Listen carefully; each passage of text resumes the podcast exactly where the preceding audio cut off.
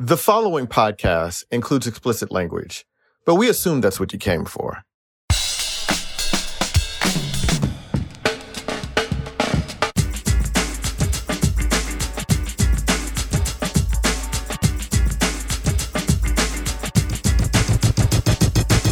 Hi, I'm Josh Levin, Slate's national editor, and this is Hang Up and Listen for the week of November 14th, 2022.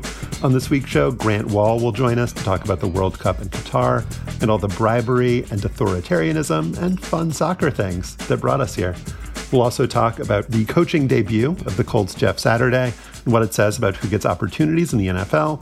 And finally, we'll look at who's benefiting from the new name, image, and likeness rules in college sports and what those rules have meant for female athletes in particular. I'm in Washington, D.C., and I'm the author of The Queen and the host of the podcast One Year. Check out our new season on 1942. New episodes still rolling out every week. Also in DC, Stefan Fatsis. He's the author of the books Wild and Outside, Word Freak, and A Few Seconds of Panic. Hello, Stefan. Hey, Josh. How are you? I'm doing great. And with us from California, host of Slow Burn season three and six, host of an upcoming one year episode. Stay tuned. And it's just getting redundant to talk about TCU and their uh, victorious performances. So should we just put that to the side today, Joel? Joel Anderson. Hey, um, I'll leave that to you all. There's a lot. Uh, there's three more games to go before anybody should really get too excited. Mississippi State was the top ranked team when the first college football playoff ratings came out, in case you don't remember. So a lot of things can happen between now and when they set the brackets. Um, all right. In the five seconds that you were answering my question, I've decided that in our Slate Plus uh, segment, we're going to talk some more about TCU football. Uh, I'm being serious. We are going to talk more about TCU football and check in with Joel's uh, mental state. We can talk about other college football things too, Joel. Don't don't be too concerned. We we won't focus all of our tractor beam uh, love and energy on you. Well, con- congratulations. I mean, uh, LSU going to be playing an SEC championship game, so we could talk about that as well. Oh, great. Maybe we will. Um, if you want to, if you want to hear that, uh, you need to be a Slate Plus member. And why wouldn't you want to be with that sort of delightful conversation in the offing? Um, you get bonus segments on this and other Slate podcasts. You get to listen to ad free shows. You get to support us. Slate.com slash hangup plus, slate.com slash hangup plus. As we record this, we are just six days from the start of a World Cup finals with a lot of firsts. First one staged in the Middle East, first one played in November and December, first one to cost more than $200 billion, first one built on the backs of thousands of exploited migrant workers. Not a first, the host country accused of paying millions of dollars in bribes to get the tournament. Our friend Grant Wahl has landed in Qatar, where he'll be cranking out content for his website, grantwahl.com, to which you should subscribe. Hey, Grant, how was the trip? Hey, I'm doing okay. You're catching me just a few hours after I landed after a three legged trip uh, Newark, Toronto, Cairo, Doha. Didn't get the upgrade I was hoping for, and uh, I'm I'm here. I made it. I'm looking forward to sleep. The struggle is real, man. All right, Qatar, the soccer team opens the tournament against Ecuador next Sunday. The United States plays its first match against Wales the following day. But after years of outrage over this repressive petro state hosting the World Cup and the moral, ethical, and logistical compromises that it's necessitated, the whole thing feels a little dirty and diminished and kind of farcical. This is your second visit to Qatar this year, Grant. Describe what it's felt like in the few hours since you arrived. Well, it is my second trip this year, so I know what it's like on the ground, so there's no surprises. Um, it's still hot, by the way. like it may be November, but it's in the 90s. And so some of these kickoffs at 1 p.m. local time, it's going to be really hot. And I know that some of these air, you know, stadiums are air conditioned and what have you, but um, I noticed that it, there's also this sort of film of dust that constantly coats you and everyone else and everything else dust, sand, whatever it may be. Um, so that hit me again. Um, and, you know, the first person I saw at the airport today was Bora Milutinovic, uh, the former U.S. coach who has been working with the Qataris for 2009, I think. And uh, was he holding up a sign that said Grant Wahl? It was totally random at the airport. He's like Grant, um, but uh, love that guy, and, and uh, so it was a nice way to start uh, my time on the ground here. But um, you know, for all the reasons that you mentioned, there's a lot of conflicted feelings about being at this World Cup. I think those are shared with me by a lot of the the fans who'll be watching on TV or choosing not to watch, or other people who are coming here to Qatar because I've done a lot of reporting on this from my site. I came here in, in February and, and, literally talked to migrant workers at 14 different FIFA hotels, asked them if the new Qatari laws to supposedly protect migrant workers are being followed on the ground. Uh, the trends were no uh, in most cases.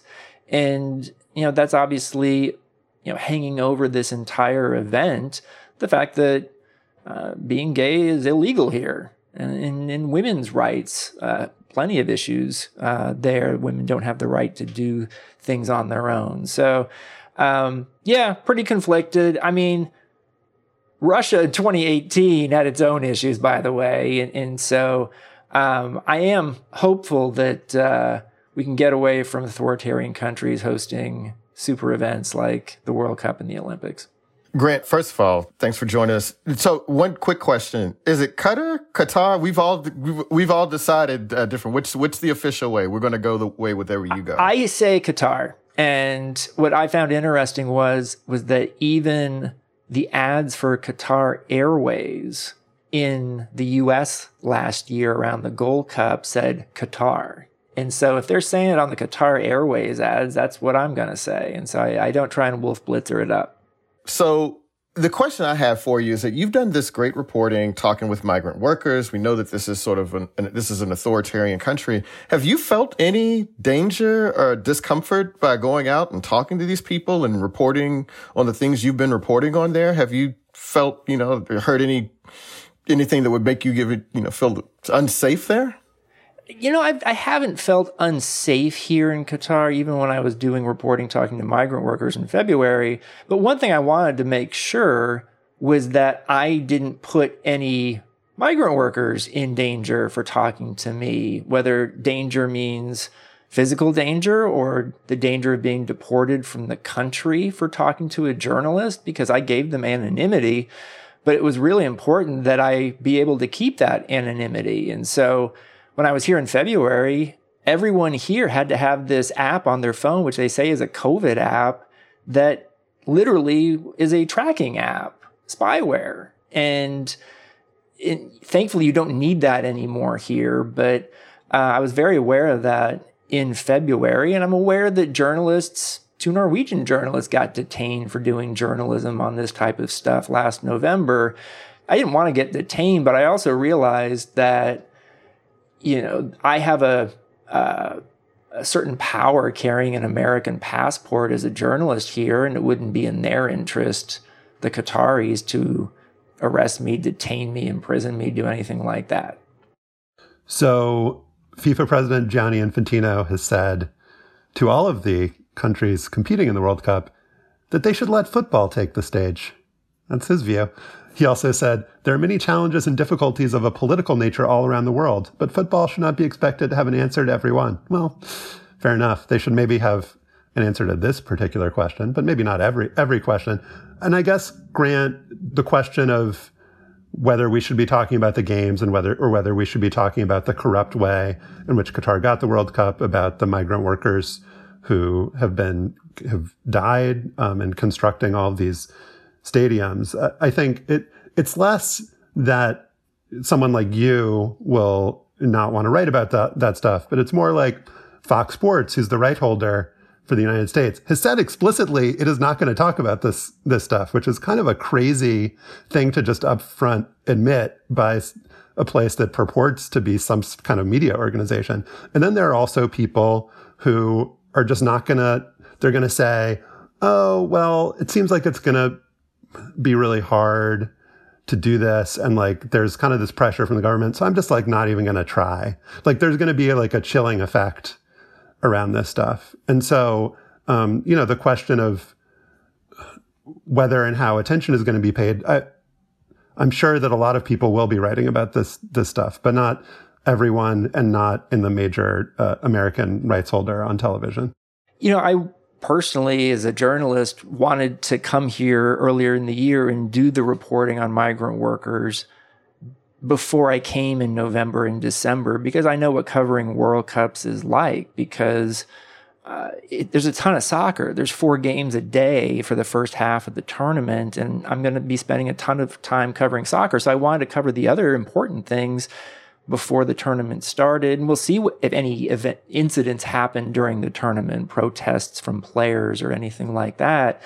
Um, the Fox Sports thing, I used to work for them at previous World Cups and, and ended up choosing to leave in part because of how they approached Russia in 2018, because it was a similar thing where uh, they literally have a policy that we are not going to address at all anything that they view as, quote, controversial about a host country. They didn't about Russia. They won't. They've said this about Qatar. The wrinkles, in addition to that, are Fox Sports has a an, an enormous sponsorship deal worth millions and millions of dollars with Qatar Airways, which is the Qatar government. And so they're being paid by the Qatar government. And it seems like, you know, kind of a, you know, unclean type of deal that is taking place here. Um, and and I think that's a real problem. I mean, like, there's other rights holders in other countries are addressing this stuff. And not only is Fox putting their head in the sand, but they're actually doing sort of paid infomercial type tourism pieces saying, you know, go go to camel racing and dune buggy riding in the desert and learn about falconry and so it's not just that they're putting their head in the sand they're actually working with the qataris and so yeah that part of it is just yeah it, there's something really disappointing about that. And you know, even NBC during the the Winter Olympics in China earlier this year, right from the top, Mike Tirico came out and addressed the elephant in the room and talked about the diplomatic boycott and mentioned genocide of the Uyghur population by the Chinese from the start. So Fox is choosing to do this, and they're going to get paid a lot from the Qataris for it, but it's it's pretty messed up.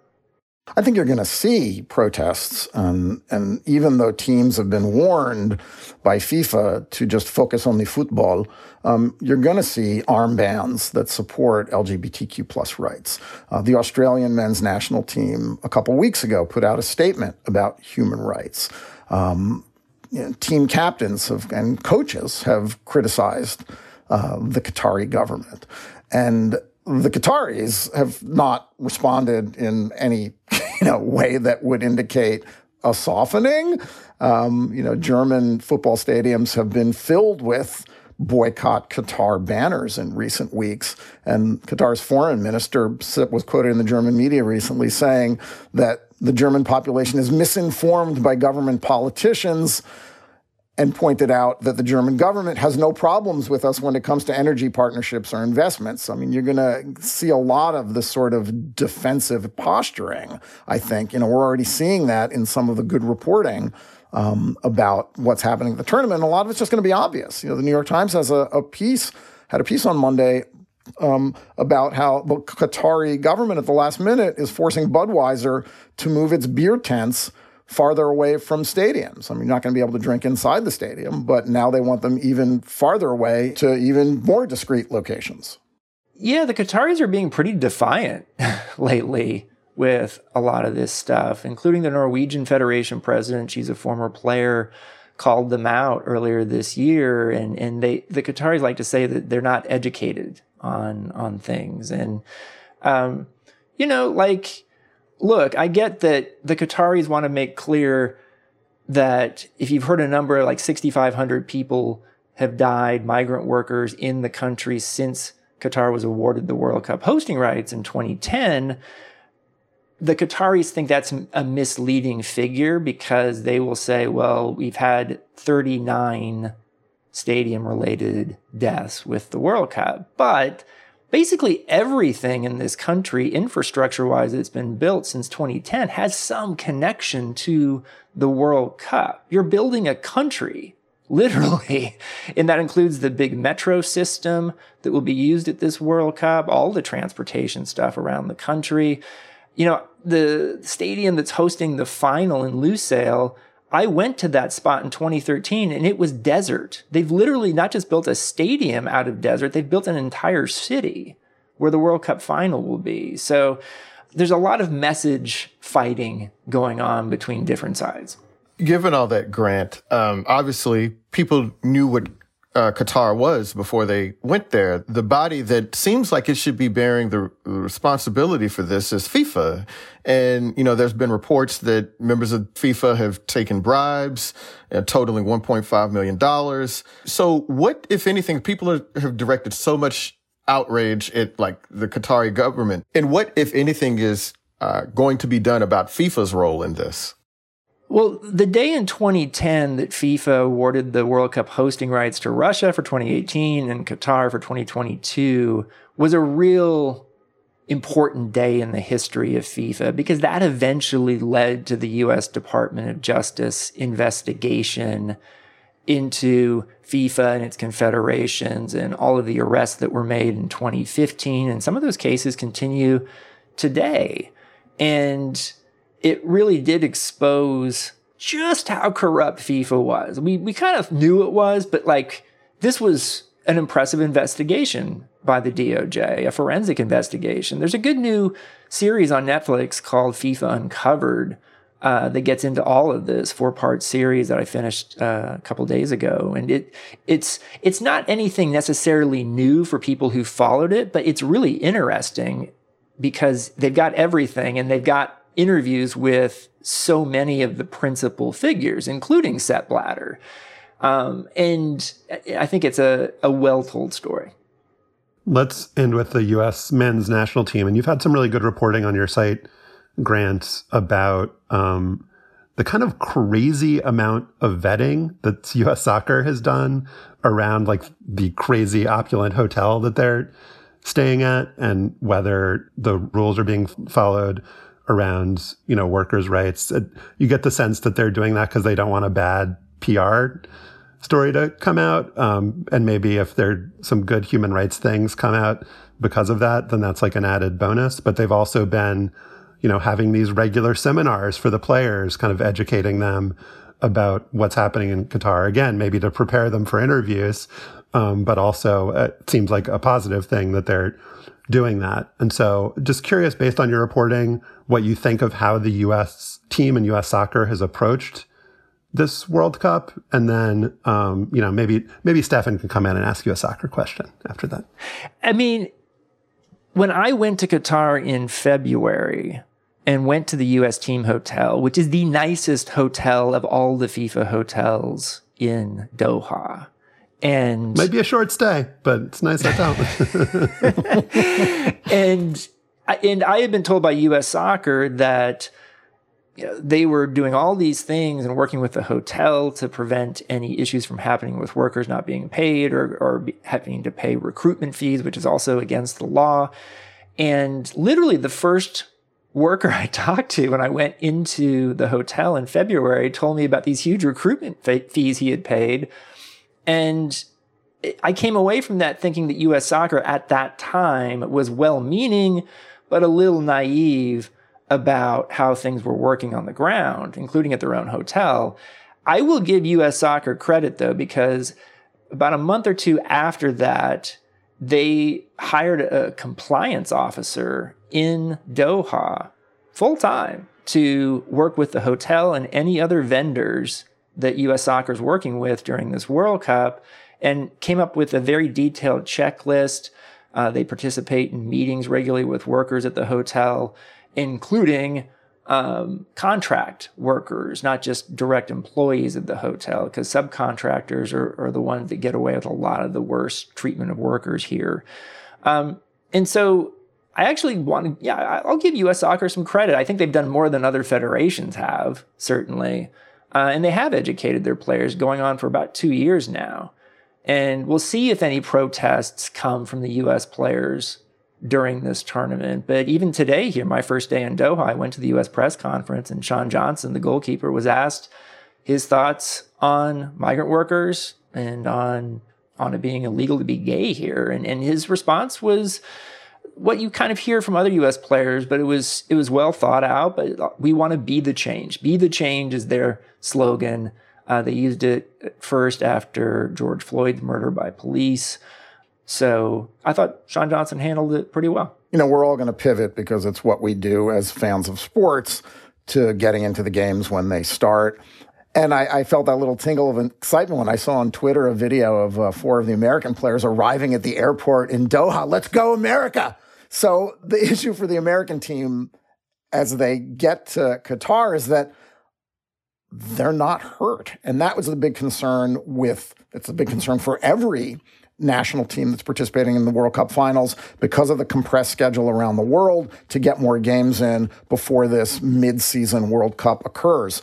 Um, that's a big deal. Um, this has been a team that's that's had its problems with injuries, um, and everyone seems to be okay as they arrive. Right? It's actually pretty a really good sign for the U.S. that Christian Pulisic is healthy coming into this, that Gio Reyna is healthy coming into this, and there are actually more healthy wingers to the point that we haven't seen over the last couple years. That Paul Arriola was cut from the national team for the final cuts uh, to come to Qatar. It's a 26 player roster. Um, one question mark, I guess you would say, is Weston McKennie, who did not suit up for Juventus over the weekend. He's been dealing with an injury for about a week and a half. And so there's enough of a concern there that maybe McKennie won't start the first game against Wales. But right now, that's the only injury concern. All right, Grant. Well, we will be following all of your great work on your website, grantwahl.com, as the month long tournament uh, begins and progresses. You've got some great stuff up there right now, including your reporting from Qatar about uh, worker rights. Um, you had a nice interview with Jeremy Schaap of ESPN about his E60 reporting on worker rights abuses. So everybody should go uh, check out Grant's website and subscribe. Grant Wahl, thank you as always for coming on the show. Thanks, guys. My pleasure.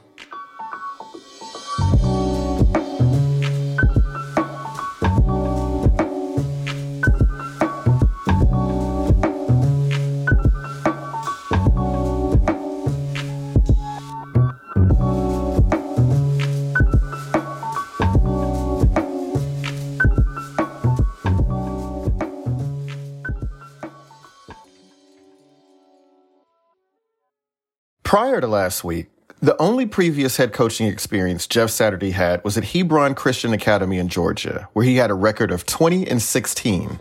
Saturday lost three of his last five in that role, including two to Athens Academy. It wasn't exactly the resume of a man bound for a coaching opportunity at the next level, let alone in the NFL. But there was Saturday on Sunday. Working as interim head coach of the 3 5 and 1 Indianapolis Colts, the franchise he played for for 13 seasons and later worked for as a consultant to owner Jim Irsay. It's basically an unprecedented assignment. Saturday became the first NFL head coach with no prior college or professional coaching experience since Norm Van Brocklin with the Minnesota Vikings in 1961.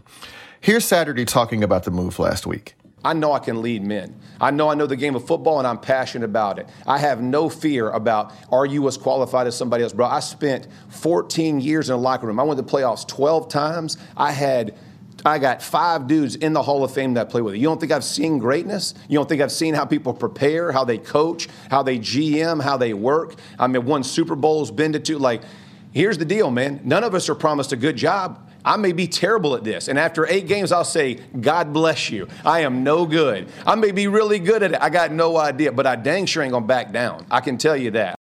Well, so far, he's off to a good start. Saturday notched his first career victory Sunday in the Colts' 25 to 20 victory over the Las Vegas Raiders. So, Stefan, a lot of former players, coaches, and fans have been critical of the move for obvious reasons.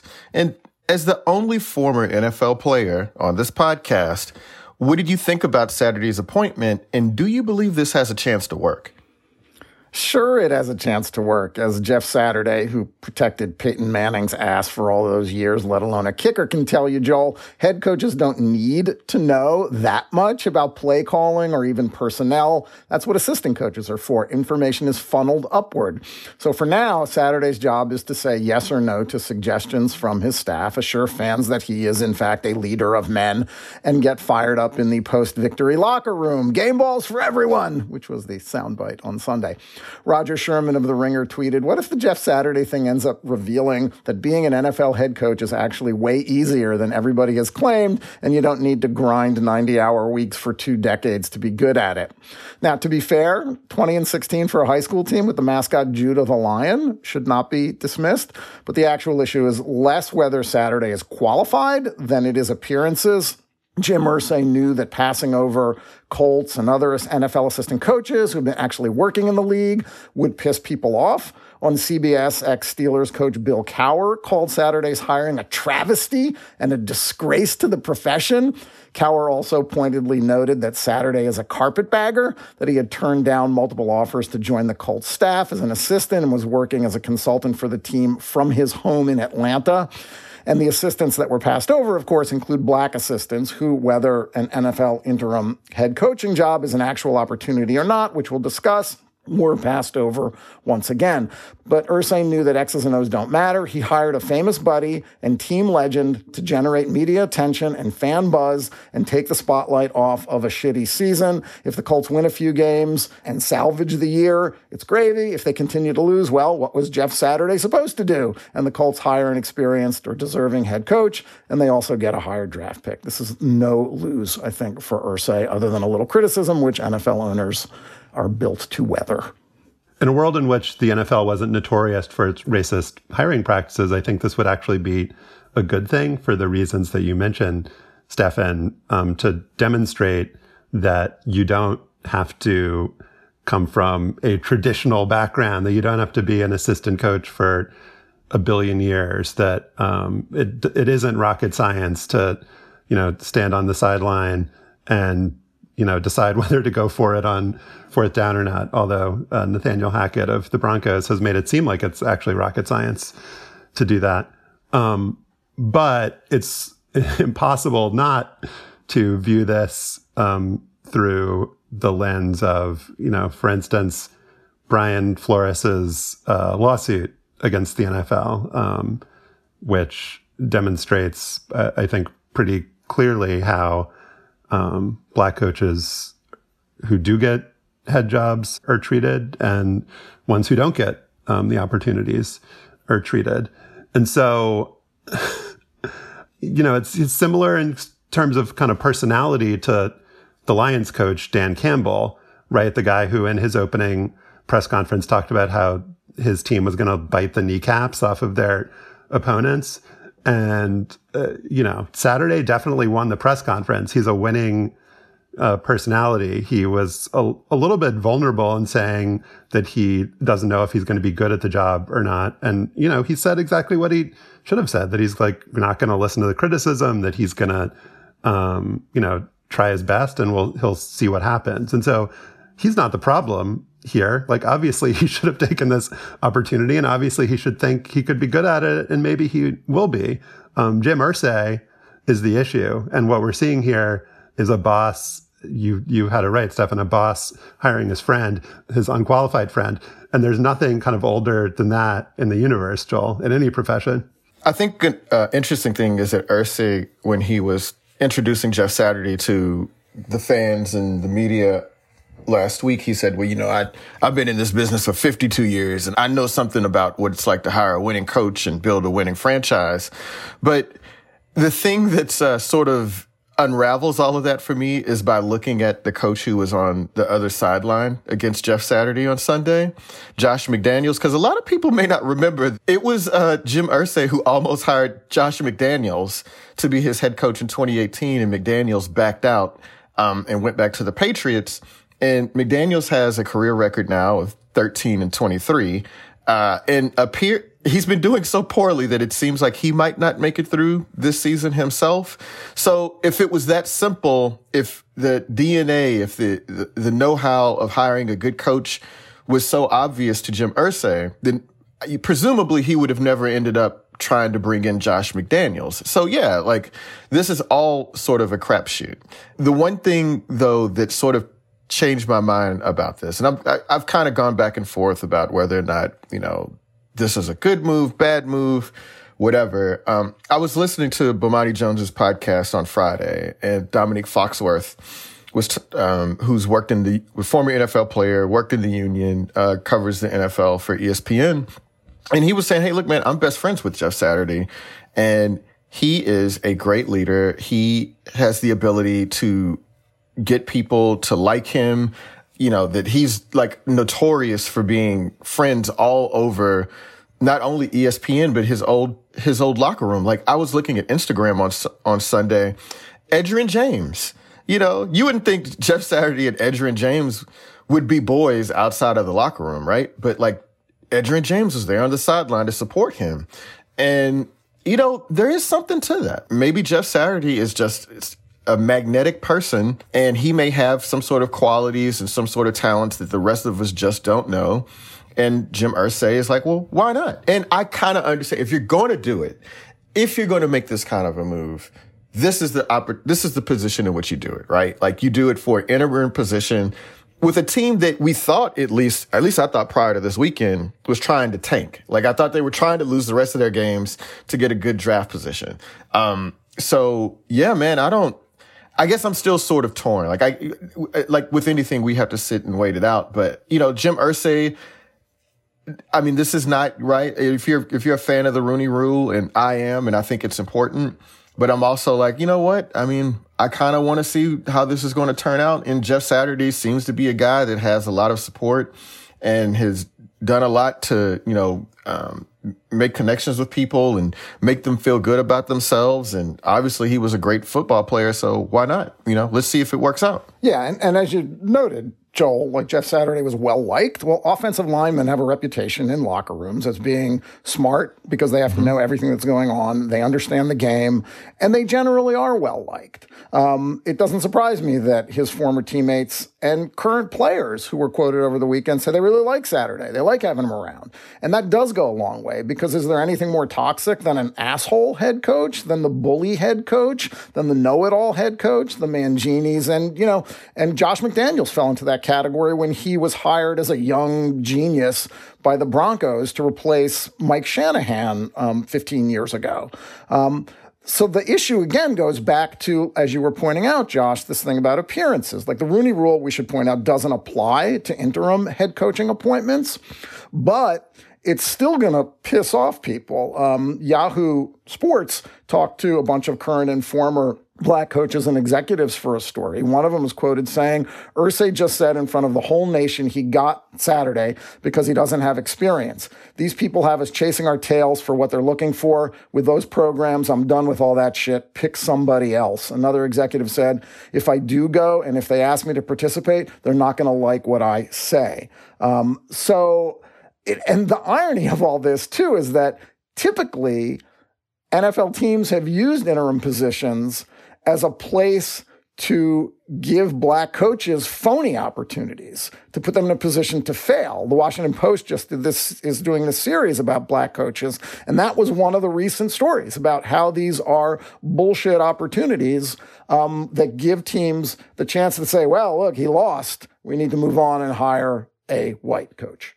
Yeah, I mean, I always I, I joked about this uh, uh, last week. I was like, this this was a job for Terry Robiskie or Romeo Crennel if they were still in the NFL. This is typically, you know, the quarterback is hurt, running back is hurt, best defensive player is hurt, uh, and not much to play for. All right, well, let's bring in Raheem Morris. You know, that's that's that's typically how this sort of thing goes. So I'm actually sort of excited to see a white man get this opportunity and see what, what, he does with it. Um, we don't have to we don't have to give these jobs to black men all the time. Is and again, like I'm all for the Rooney Rule. The NFL has a lot of amends to make in terms of its black uh, coaching record there, but I can't get that worked up about this position because it's black black coaches always get interim jobs or, or, or, regularly get them. I should say always. They regularly get in these positions and they're usually bullshit. The only thing, the only thing that sort of makes me again sort of second guess this, and you all can sort of hear my ambivalence here, is that Irsay says openly, "I hope this works out. I'd love to have an excuse to hire Jeff Saturday," and I don't know if that's just because this is his boy. They're friends. He wants to see it work out. And that's the thing you're suppo- supposed to say. Or does he earnestly believe that? In which case, this is not a typical interim opportunity because that's not usually the agreement most guys enter in in this position.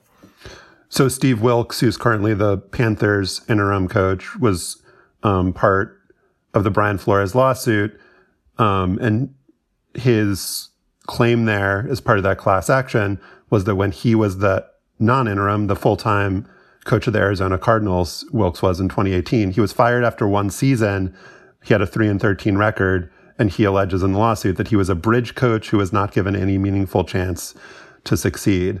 Um, and so the interim thing is really fascinating. And I was watching the end of the Auburn Texas A&M game on Saturday, um, where Auburn fired Bryan Harsin, who was was brought in as a guy who, in a kind of classic hard ass coach, I'm gonna like straighten everything out in this program and we're gonna run the ball. And everybody ended up hating him and he was not successful and he got run out after a very short period of time. And Cadillac Williams, Auburn legend, part of the um, undefeated team in the early 2000s, I believe, and um, was a running backs coach, kind of classic position for a former player, black coach, um, gets elevated to be the interim. And the way in which the school has rallied around him, the fans have rallied around him, the way in which the players, his former teammates, um, and the current players have rallied around him, the way that he's been vulnerable about it and talked about how he was scared um, to take on this role, and the way that the current players and the staff have kind of lifted him up and told him that he can do it. And now he seems to believe that he can do it. Um, and he's going to be coaching against Nick Saban in the Iron Bowl in a couple weeks. And I will be rooting incredibly hard for Auburn in that game. Um, and that kind of shows you, I guess there's maybe an opportunity cost here for like, who's the Cadillac Williams of the NFL that could have gotten this role if Jeff Saturday didn't get it. And I think Jeff Saturday and I believe what Dominique said and what other people have said that he's a great guy and a, a good person and a good leader. He now has a responsibility to like lift up, you know, black assistants to, you know, maybe coach up or train up black players on the team to, you know, help them get these roles. And so that'll be a test too of whether this hire was a, a success. And I do think there, you know, there is a risk of making a, an error here and saying that Saturday is an example of everything that's wrong in the NFL because he didn't have head coaching experience.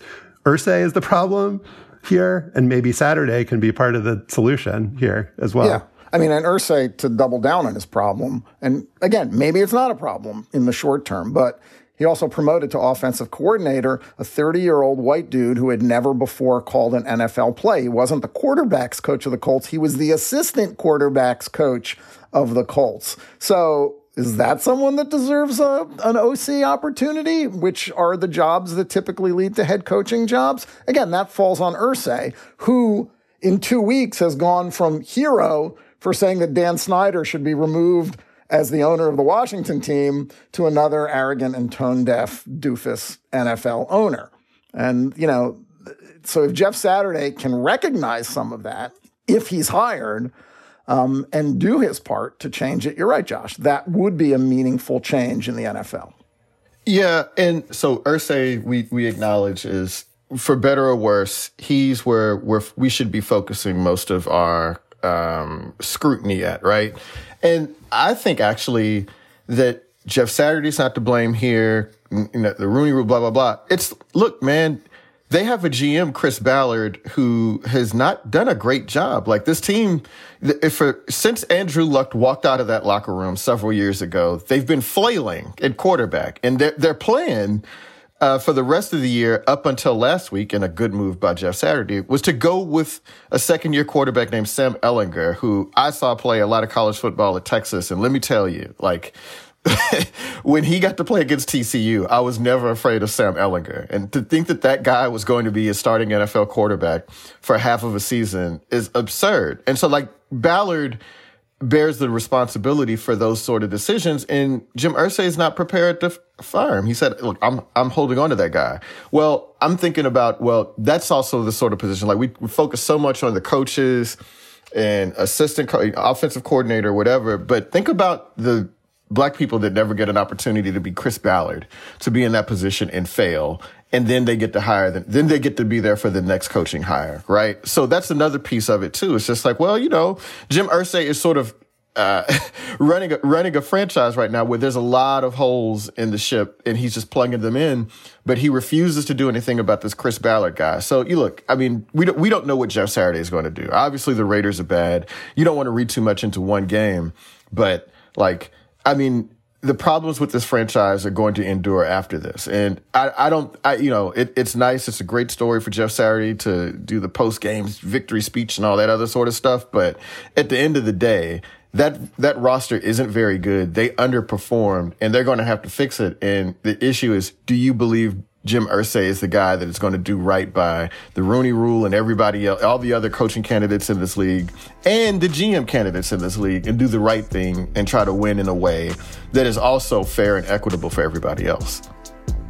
In the next segment, the upside and the downside of the new NIL era.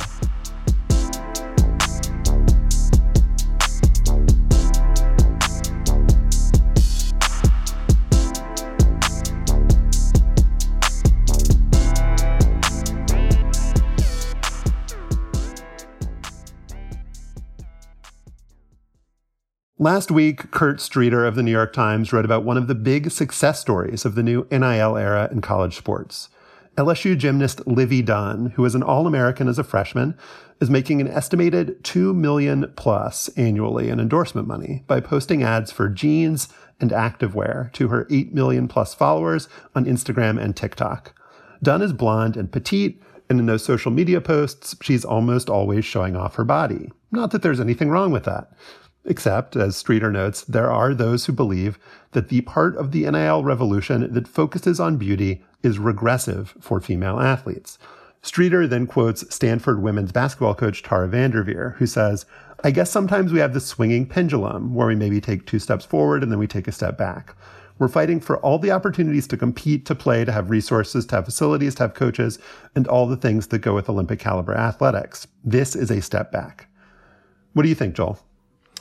Well, I'm reminded that uh, Tara Vanderveer, when we w- watched the uh, Women's Dream Team documentary uh, for the, about the, the 96 U.S. women's uh, basketball team, and how she was sort of an asshole there and still didn't seem to have a great relationship with her players. So that was one of the first things um, that came to mind when I read that story. But more broadly, I keep thinking, what took us so long? Like, you just think about, like, I know that there are concerns about, you know, players leaning on sexuality or possibly getting into business with, you know, companies that aren't necessarily reputable or whatever. But on the whole, overall, what has been the holdup here?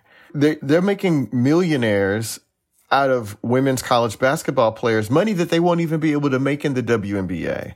Just imagine a female gymnast being able to tap into this sort of uh, this sort of revenue. So it's just I can't believe that we were that people were against this for so long.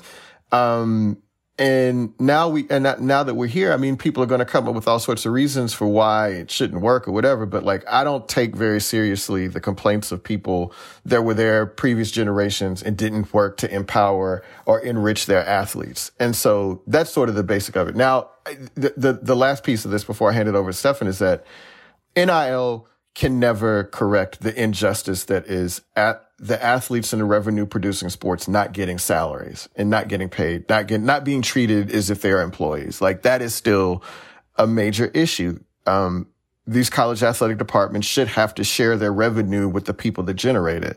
But in lieu of that, like I'm glad that there's opportunities for uh, the LSU gymnast or whatever. Like I don't like I don't I don't really have a problem with that in as much as I don't have a problem with Instagram on the whole anyway. Like if a 21 year old woman is on Instagram, you may see you know them having fun and showing off their petite bodies or whatever. But like that's that's just going to be a thing that happens regardless. I don't think NIL has anything to do with that. And who cares? I mean, I think the the larger question that Laura Wagner makes in a piece in Defector is that why does this matter? Why is the New York Times devoting this space to a story that basically hangs this criticism on a 69 year old women's basketball coach? Why is this LSU gymnast it's somehow bad for sports and for women's sports? She's not. She's making money. She's using her celebrity and her talent as an athlete to do what all athletes in college now have the opportunity to finally do, as you point out, Joel, which is to make some money off of their talents and off of their marketing skills, which um, has been the boon, especially for women athletes. The numbers on NIL overall, Josh, still overwhelmingly favor men and particularly male football players. Um, but they have given the great, created the greatest equity and opportunity for women athletes. And that's a great thing she's making the money based on her looks, I think, more than her athletic ability. But A, there's not an issue with it. And B, um, as I think Laura uh, pointed out, what NIL rules do is it allows these athletes to participate in capitalism and it's not going to correct the kind of inequities of capitalism or right. what the market dictates who should get money. I mean, this, you know, Livvy Dunne is a extremely prominent and successful influencer on social media. She's a model, basically. Right. And models get paid because people like the way that models look. And the fact that you're a college gymnast shouldn't mean that you can't be paid to be a model. I mean, that's ridiculous. Um, and there was a really interesting story in the Washington Post by Kareem Copeland about um, Dawn Staley, the South Carolina coach, who was very um, kind of prominent and outspoken about her quest to be the highest paid coach at South Carolina, right? That she's the most successful coach. She's led the team to national championships, um, and that she felt, and she's correct in thinking that she deserved to um, get a, one of these huge college coaching contracts, and how she is now trying to not only be number one in the rankings, which South Carolina is, but be number one in NIL and not be scared of it, not run from it, but actually try to use her fame and popularity to get NIL deals that are um, beneficial to her players, getting them equity in a in a startup, not just getting them like money to you know endorse a car dealership or or something like that. And so you know whether it's a good thing to get players thinking as like venture capitalists or something like that and like maybe getting stock that'll be worthless. I don't know if I don't know if it'll end up working out for the South Carolina women's basketball players, Joel, but that was refreshing to me mm-hmm. to see a coach not only be like this is the world we're living in, I guess we're going to have to deal with it, but like actively and aggressively trying to make her players money is pretty cool. Yeah, it's refreshing and it's smart. And I mean, I think you you're going to see either maybe the next generation of coaches or just the best coaches figure out that I like even if I have um an ethical concern about this that I've got to engage in this. And actually, I would, you know, even rebutting my own argument here, if I were a head coach and I had a problem with this, I'd be, well, why don't I have a problem with a, uh, a system in which my players can't get paid for the work that they do? Um, so, you know, they need to balance that out. But yeah, like I think that Dawn Staley is smart to do this. And like, I mean, it ain't, I mean, no offense to Columbia, South Carolina, but like you gotta, you got to try to get people there the best way you can. And, you know, this is just one way to, to, to sort of grease the skids there. I think one thing though is that like, okay, we know that these athletes are able to avail themselves of this money right now and all this money is sort of coming in. But like do you think that this is actually sustainable? Like i actually like the thing that i'm that i'm most interested in is like okay a lot of these companies are rushing in flooding the market with money making these deals with all of these athletes just kind of spitting it around. But like it just doesn't feel like this is going to ultimately look like this five or 10 years from now, right?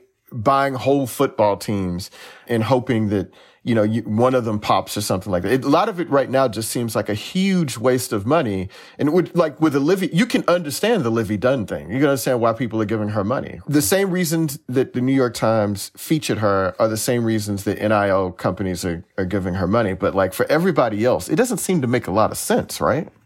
I don't know. It makes sense if a company decides it makes sense. Whether it's sustainable or not is for the marketplace to decide.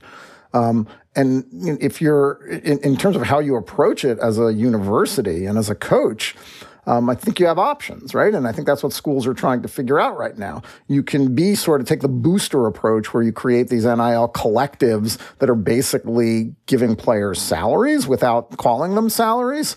Or you can do what Dawn Staley seems to be trying to do, which is getting athletes to come play for her because she's a great coach and it's a winning program, but also we're going to do right by you in a way that educates you about business and life.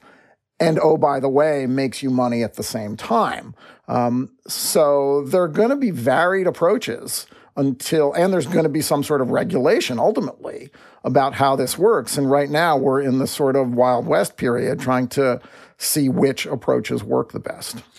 The thing that will persist is like these NIL collectives that are essentially fronts for boosters just to give athletes money and not expecting in return except the athlete playing for the school. Like the reason that'll persist is because it's already existed for decades, just under under the table. And so um, I, I think as long as there's not any expectation around, you know, signing up this athlete will like help me sell X amount of product, then I think that category of, of, deal where it's just like the the reward or the payoff is getting whoever to play for whatever school like that that'll work. But also just like it'll work, LSU, Josh. But isn't isn't that what's likely to be the the first thing that that that the NCAA and Congress try to regulate? Well, good luck. I mean, we'll we'll see.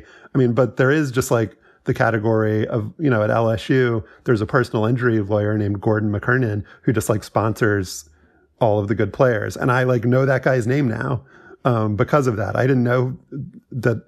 Uh, you know, that this personal injury lawyer in Baton Rouge existed. So that's been good for his name recognition, uh, I'm sure. Um, but I guess the last thing I would say is I think it's easy for us to talk about, um, you know, I, I, think there were problems with the Kurt Streeter column. I agree with Laura Wagner's cr- critique of it, but I, I think a way to maybe have strengthened his argument that I that I didn't see in it, but I think is legitimate, is that a lot of for women athletes in particular, the way that they make money through NIL is through social media posts. And it requires you to give of yourself in this way where you need to be available for for fans and people and they you have to read through all these like horrible comments that people make about you constantly and like you have to just allow people into your life in such a way that's like not typical for an endorsement. It's like not like you're just making a Gatorade ad. You have to like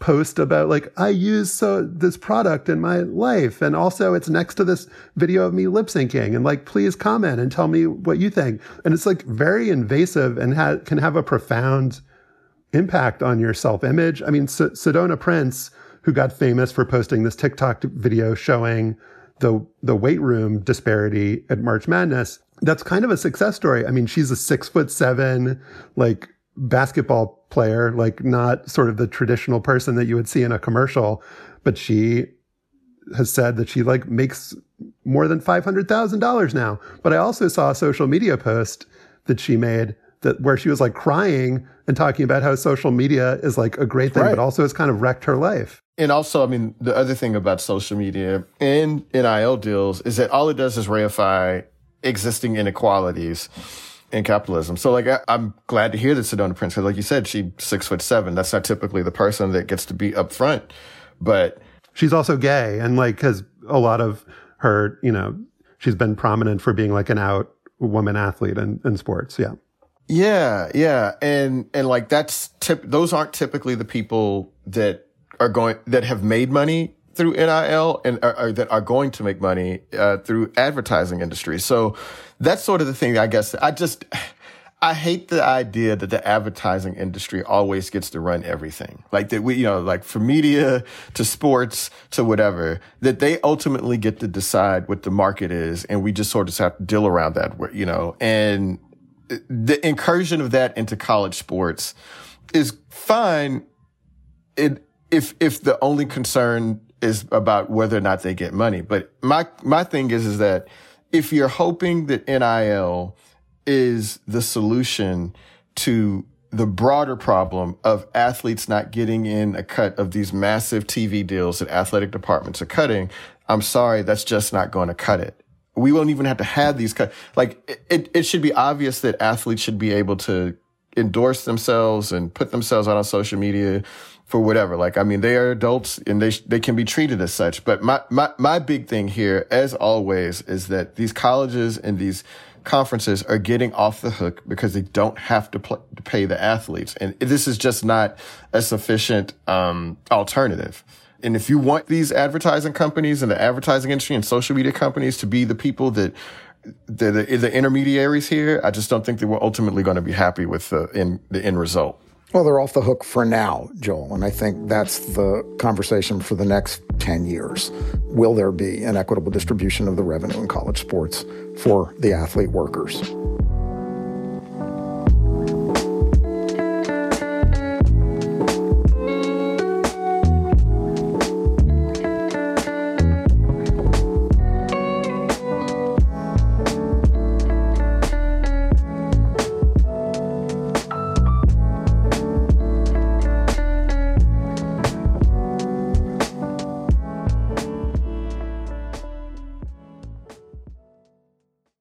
Now it is time for After Balls, sponsored by Bennett's Prune Juice, endorsed by Kenny Sailors, who says it was okay. Mentioned uh, interim coach Cadillac Williams earlier, part of the 2004 undefeated Auburn Tigers football team, went 13 and 0. Um, four first round draft picks on that team. Joel, you know who they were? Ronnie Brown, who was the other running back who was actually drafted ahead of him. Jason Campbell, and it was a cornerback. I cannot remember his name. Carlos um, Rogers. Carlos Rogers. That's it. Yep. Good, uh, good memory.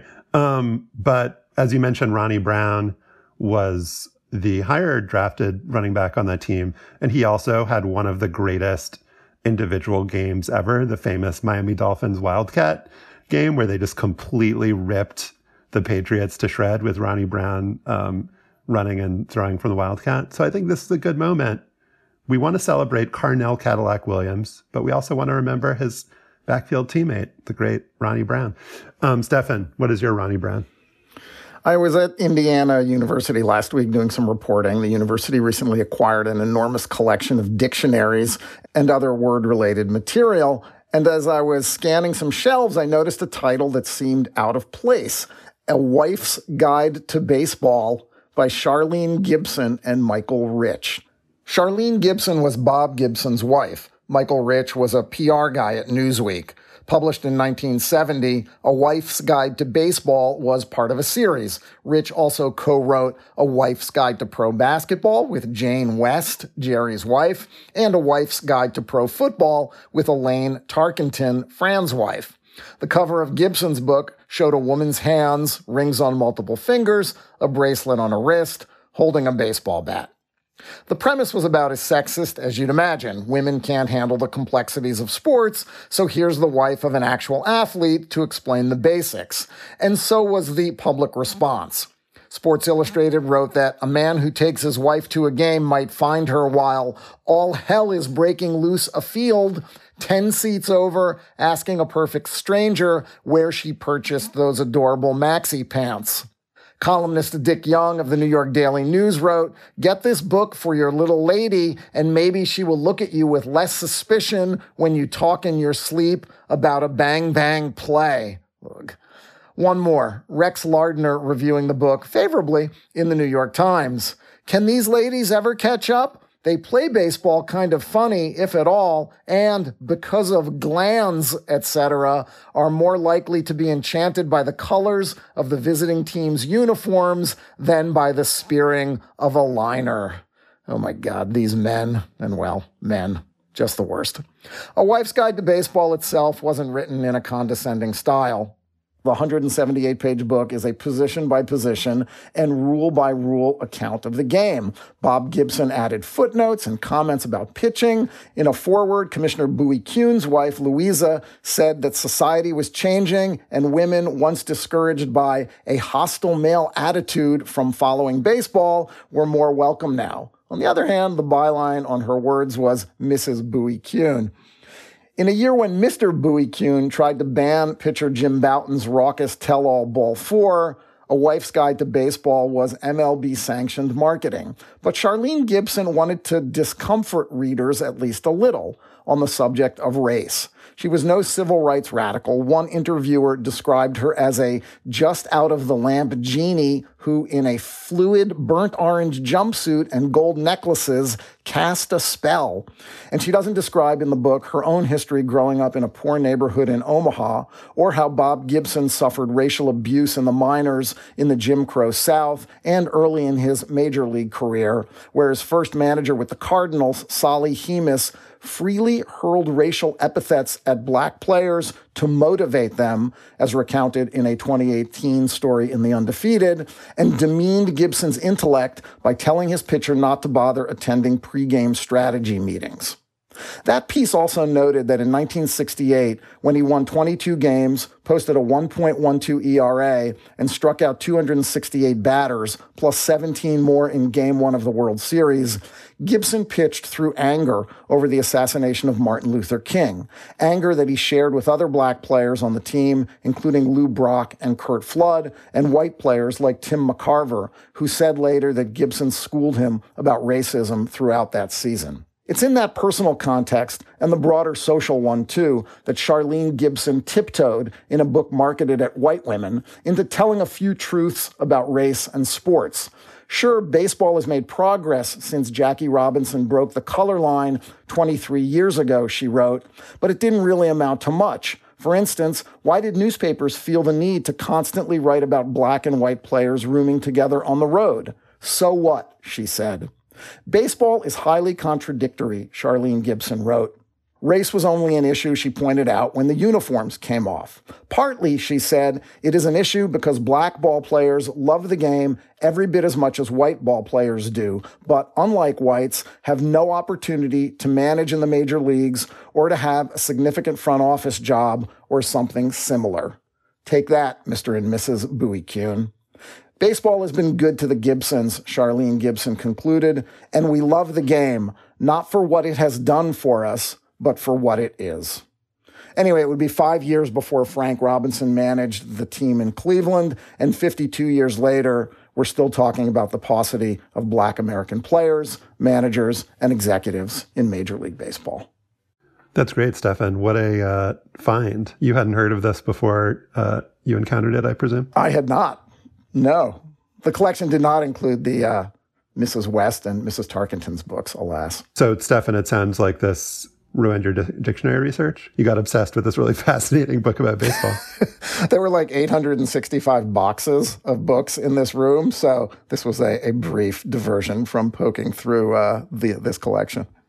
Has, has Charlene Gibson written any other books since then? Because sounds like she's got some good to great stories, possibly that uh, might be worth hearing in full. Well, I, my takeaway was mostly, Joel, that I really wish I could have heard Charlene Gibson talk unvarnished about being the wife of a hugely successful black player um, and a woman who was sort of featured on like women's pages and society pages as a sort of pillar of the community and a woman of means. Um, but what she really thought about baseball and how the sport treated black players um, sort of hints through in the, the, the, four pages that she spent talking about race in this book. Yeah, I mean, one thing about it, man, is that uh, wives uh, have as good or better, uh, or partners uh, are good about like what that environment is like for them, and they have the ability to talk with a little bit more freedom than even the players do, right? So I guess it's uh, probably too late. I assume she is uh, not no longer with She's us. no longer but, with us. Yeah.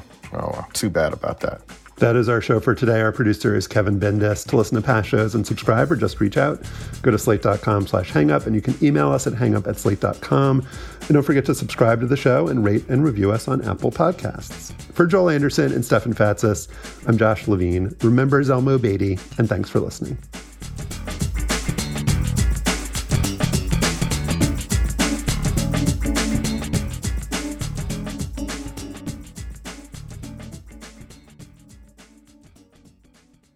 Now it is time for our bonus segment for Slate Plus members. And for the TCU football team this past week, a win on the road against a mediocre Big 12 opponent. Um, mm. You know, obviously nothing to get too excited about against uh, now a four loss Texas team. Um, you know, the competition will get a little bit stiffer down the road. I guess, you know, Joel, it's hmm. a little bit of a rivalry game, although, you know, given the lack of success of Texas kind of post integration, like what are is it even really a rivalry anymore? But I well, know, I'm just say, curious for your views on. I, I mean, what is a rivalry? I mean, since uh, TCU joined the Big Twelve, uh, they're eight and three against Texas. A, a rivalry is when the other team wins occasionally, right? Um, that that's not what Texas is doing against TCU. I, you, you you might be better off saying Kansas State is more of a rival, mm, maybe Baylor something like that, but not not Texas. Uh, but uh, you know, I don't I don't want you. I mean, I know that what you're doing here, and I appreciate it.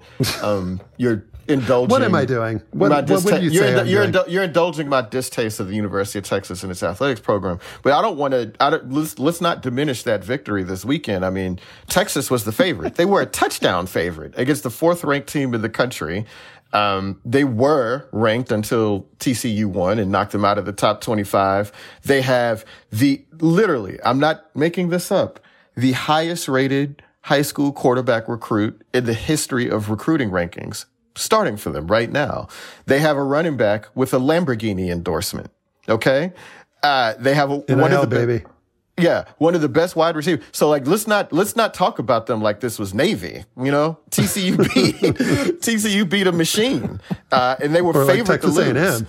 Right. Yeah. Right. Exactly. exactly. So uh, let's not downplay my frogs. This was a major victory, and you know, hopefully, you know, three more wins for the rest of their life, man. Let's let's let's get it. All right. What are the next three, Joel? Bring us up to speed on the schedule and the so, census. Right. So right now, TCU's number four in the college uh, football playoff rankings. Um, if they hold, so they've got to win three more games next week against Baylor, our primary rival. Let's, I'm not even, I'm not even bullshitting you guys. Like Baylor is TCU's uh, biggest rival at this point. Iowa State, which is having a down year, but it's still, you know, feisty. They can be frisky. They, yeah, they can be they can be frisky. I'm I, it's not, and then you then you have the Big Twelve championship game, which at this point would be a rematch against Kansas State, and Kansas State's played pretty well. And I mean, I thought they outplayed TCU in that first game earlier. They they just their quarterbacks got hurt. They they lost two quarterbacks in that game, so um, it's not going to be easy. But um, you know, TCU, you know, they're in a pretty good position right now uh, and, and, certainly not a position that I would have ever envisioned they would have been in at the start of the season, or shit, even like three weeks ago. It's just great to hear you, um, even if cajoled into it by uh, by me, just to, to take a little pride in your uh, university and not just be downplaying their uh, accomplishments for your own emotional management. The ninth win, Joel, feels like it's given you a, a little uh, a little adrenaline boost here. You seem a little well, happier about the uh, the prospects. Well, I mean, you know, beating Texas in that in that way. First of all, embarrassing them at their game day party. I mean, they didn't fucking score they didn't for, uh, score offensive touchdown in their own. And I'm sorry, I have to slow down because I get really excited when I talk about how bad Texas is. But I mean, I mean, we pun- we punished their sorry asses on their home field. They didn't get to see their offense score a touchdown. Their Heisman Trophy candidate running back again, who has the Lamborghini endorsement, didn't even crack 30 yards. So that was really thrilling. And it showed me that Sonny Dykes' team can win in another way. And yeah, I, you know what? I think I am prepared to give them a culprit because TCU could lose the next two games and it still would be a successful season. Um, I'm not judging it on whether or not we make it to the playoffs. I'm judging it on the fact that TCU for the last four to five years had committed some of the stupidest penalties. They were just one of the dumbest teams I saw play all year. Max Duggan, the quarterback, was wildly ineffective. And I had hoped he went away. I was hoping he would leave through the, t- the, transfer portal. Um, we lost, you know, Zach Evans, who's now at Ole Miss and was thought to be one of the top running backs in the country. And in spite of all that, Sonny Dykes has coached these boys up really good. And he seems to be a nice guy. Everybody I've ever no. heard talk to him, no, he seems to be a nice guy. You know, look, I didn't want, I, I thought it was time for Coach Patterson to go. I, obviously, like I just thought the program had gone stale or whatever. I was not excited about Sonny Dykes. I thought that we should get Deion, but I have to admit, so far it seems to be wrong. Hopefully, the train he can sustain has left it. the station, Josh, and Joel is in the conductor's yeah. booth. This, this is great. Yeah. I'm, I'm, I'm loving this. You didn't mention Joel that Gary Patterson is now where? Where is Gary Patterson these uh, days? Yeah. Well, you know, see, I thought Gary Patterson had a good night. I mean, t- TCU's offense looked terrible, but yes, Gary Patterson is a a, a, a consultant at the University of Texas, a school he hated the most when he was at TCU, and he's joined the dark side, and he got to watch us uh, kick their ass on their home field. But um, yeah, man, he's over there. But I thought Gary Patterson actually had a pretty good night. I mean, I, I assumed that he's the one that was cord, you know, put together the defense that basically shut down TCU's offense on Saturday night. But yeah, man, he's over there. Now he had to see, he had to deal with what we do to Texas all the damn time. You know what I mean? we treat, we treat, we treat Texas like OU used to treat like Oklahoma State or like Kansas. You know what I mean? Like I, I want to say Kansas has has two wins over TCU since they joined the Big 12. So like I mean it's not I mean we basically treat Texas like Kansas. Somebody, a dedicated listener, should do a linguistic analysis of Joel during our TCU segments because I feel like the we quotient has gone up mm-hmm. a uh, huge amount I was trying, this week. I was trying not to. I was trying. I was, I was trying. when you get to. excited, you just go with the we. So, Stefan, the national media is now trying to pit LSU and TCU against each other because oh, because if LSU, guys? because of us, but also because if LSU wins out, which is unlikely maybe similarly unlikely to TCU winning out, um, mm-hmm. then to make the playoff, than LSU, um, yeah. you know, maybe it would be helpful to them if T- if TCU dropped one in the next uh, next three. So you're saying you're rooting against Joel? No, I'm saying the national media is being com- reckless and irresponsible and trying to, you know, pit the fans of these these two extremely storied universities against each other. What I would say is that if LSU beats Georgia, I don't have a problem with them making the playoffs.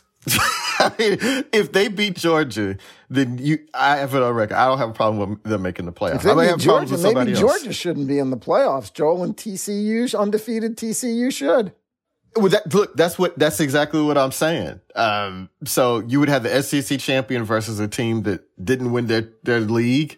And I don't, you know, I, I'd have to go back and look at Georgia's schedule, but I'm not that impressed with it. So yeah, man, we, we don't have to beat the absolute ever loving crap out of Oregon, um, which was impressive. Um, but uh, and they beat Tennessee. So so Georgia's got some some things going for them. I would say that TCU is definitely safe if they go undefeated. The issue is if hypothetically they lost to Baylor, but then won the Big 12 championship game, there's going to be a whole mess of um, of teams that'll be in contention for some of those final CFP spots. And then also, you know, you'll have one loss Tennessee that didn't make the mm-hmm. conference mm-hmm. championship and a game. one like, loss Michigan or Ohio State. Exactly. Oh, yeah. Or That's right. you know, the Pac-12 will probably be out of it at this point if USC doesn't um, go undefeated the rest of the way. But you know, likely won't. You know that that a, a one-loss USC would make it as like a kind of showcase uh, team. So yeah, it'll be interesting to see how this stuff uh, plays out. Go Tigers! yeah. Well, so you kind of are rooting against the frogs if you, when you say that right there. But I'm just oh, no. Oh, no. Of course not. I mean, if Dave Aranda, the former LSU defensive coordinator, who's now the head coach of Baylor, if he were to put together a good game plan against the frogs, you know, I would be happy for him for sure. Just you know, mm. because of all this mm. the service he put towards you know the 2019 national championship game. But it doesn't go any further than that. No, no, nobody with a moral compass should be uh, happy with Baylor doing good at anything at any time ever. Okay. All right, you've shamed me. I'm really okay, for TCU. Sorry, yeah, thank you. a possibility right. of a possibility of a four way tie in the Ivy League this weekend for the championship. Oh, is, so is Brown involved in any of that? Brown is no? not involved in any of that. Oh. No. What about Penn? Penn is involved. If Penn beats Princeton and Harvard beats Yale, four way tie for the title. Half the league gets to share the title. Really? Well, we'll all be looking forward to that, I guess. Um, and we'll be uh, following the uh, TCU football team as events warrant. Good luck, Joel. Yeah, thanks. Thanks. We're, we'll, uh, we're, we're looking forward to next week. All right. And we will be back next week for the Slate Plus uh, segment. Thank you, Slate Plus members. Later.